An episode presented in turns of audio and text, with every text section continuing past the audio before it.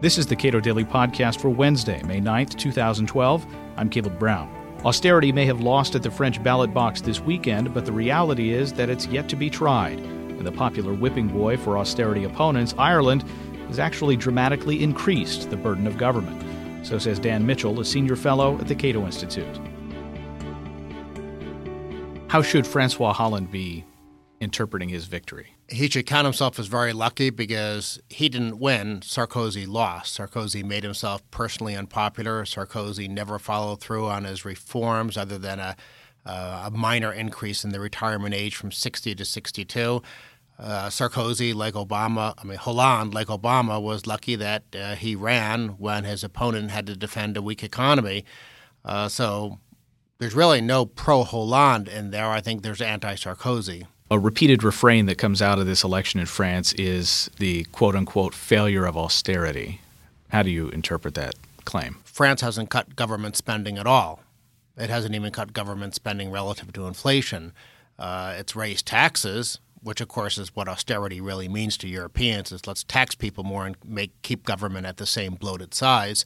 Uh, and Hollande says, "Oh, we can't have austerity, we can't have spending cuts." Well, there haven't been any spending cuts, and now he's actually arguing that France should ha- adopt a Keynesian stimulus package, which I'm sure won't work any better for him than it did for Obama in 2009, Bush in 2008, Japan in the 1990s, and Hoover and Roosevelt in the 1930s, making government bigger as a recipe for stagnation, not growth, but it's very convenient for politicians who want to buy off or reward political supporters. It seemed like these efforts, uh, these explicit austerity efforts, as they are, are claimed to be, were attempts to get markets to view those attempts as credible. Uh, that th- this was a change, a credible change that markets could then uh, look at and say, "All right, now we're willing to to reinvest here, we're willing to loan here." Well, I think one of the reasons that countries like Greece, Spain, Italy, Portugal, etc., can't borrow on private credit markets is precisely because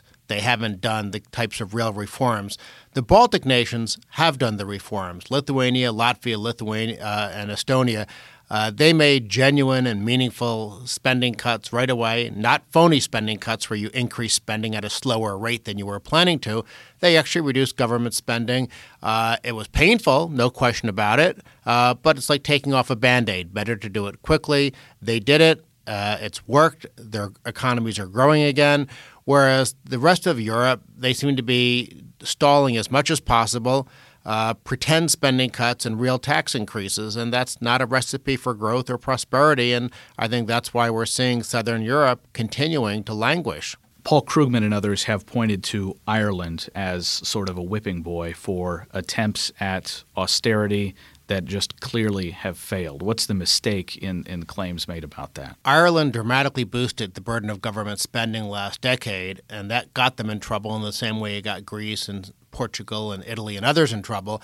Uh, but the real problem with Ireland is that they did a giant bank bailout where they not only bailed out depositors, which is what normally you have with some sort of a financial system bailout, but they decided to bail out all the creditors, the bondholders, and the banks, and so they they imposed upon themselves for inexplicable reasons not only uh, a dramatic increase in government spending, uh, but then when everything came apart, when their property bubble burst, they bailed out the banks completely. Uh, and of course, they've raised tax rates as well. And so Ireland, which for some time in the 80s and 90s uh, was actually a good a success story, a role model. They reduced government spending from more than 50% of GDP down to about 32, 33% of GDP, and they had cut tax rates. Uh, but then they got fat and happy in the last decade, let government spending get out of control. They had a property bubble, and then they've reacted completely the wrong way in every possible sense. And now unfortunately, since that's the country of my ancestry, I, I, see very little chance of Ireland pulling out of its tailspin. I think they're going to be a, a conventional, stereotypical, no growth, stagnant European welfare state for the rest of uh, uh, our lives. Is it possible for European states, given the monetary union, to escape uh, the fate of their neighbors? Any nation, no matter how well managed its economy if it has substantial trade relations with a bunch of neighbors who suddenly go into the tank it's probably going to hurt you. I mean, if everyone else in your neighborhood uh, catches a pneumonia, you're probably going to get sick too. Uh, but in the long run, if a country decides to do the right thing, even if all its neighbors are doing the wrong things, they're going to be better off. And I cite Switzerland as an example. Switzerland has managed to reduce the burden of government spending. Uh, over this period when everyone else has been increasing government spending.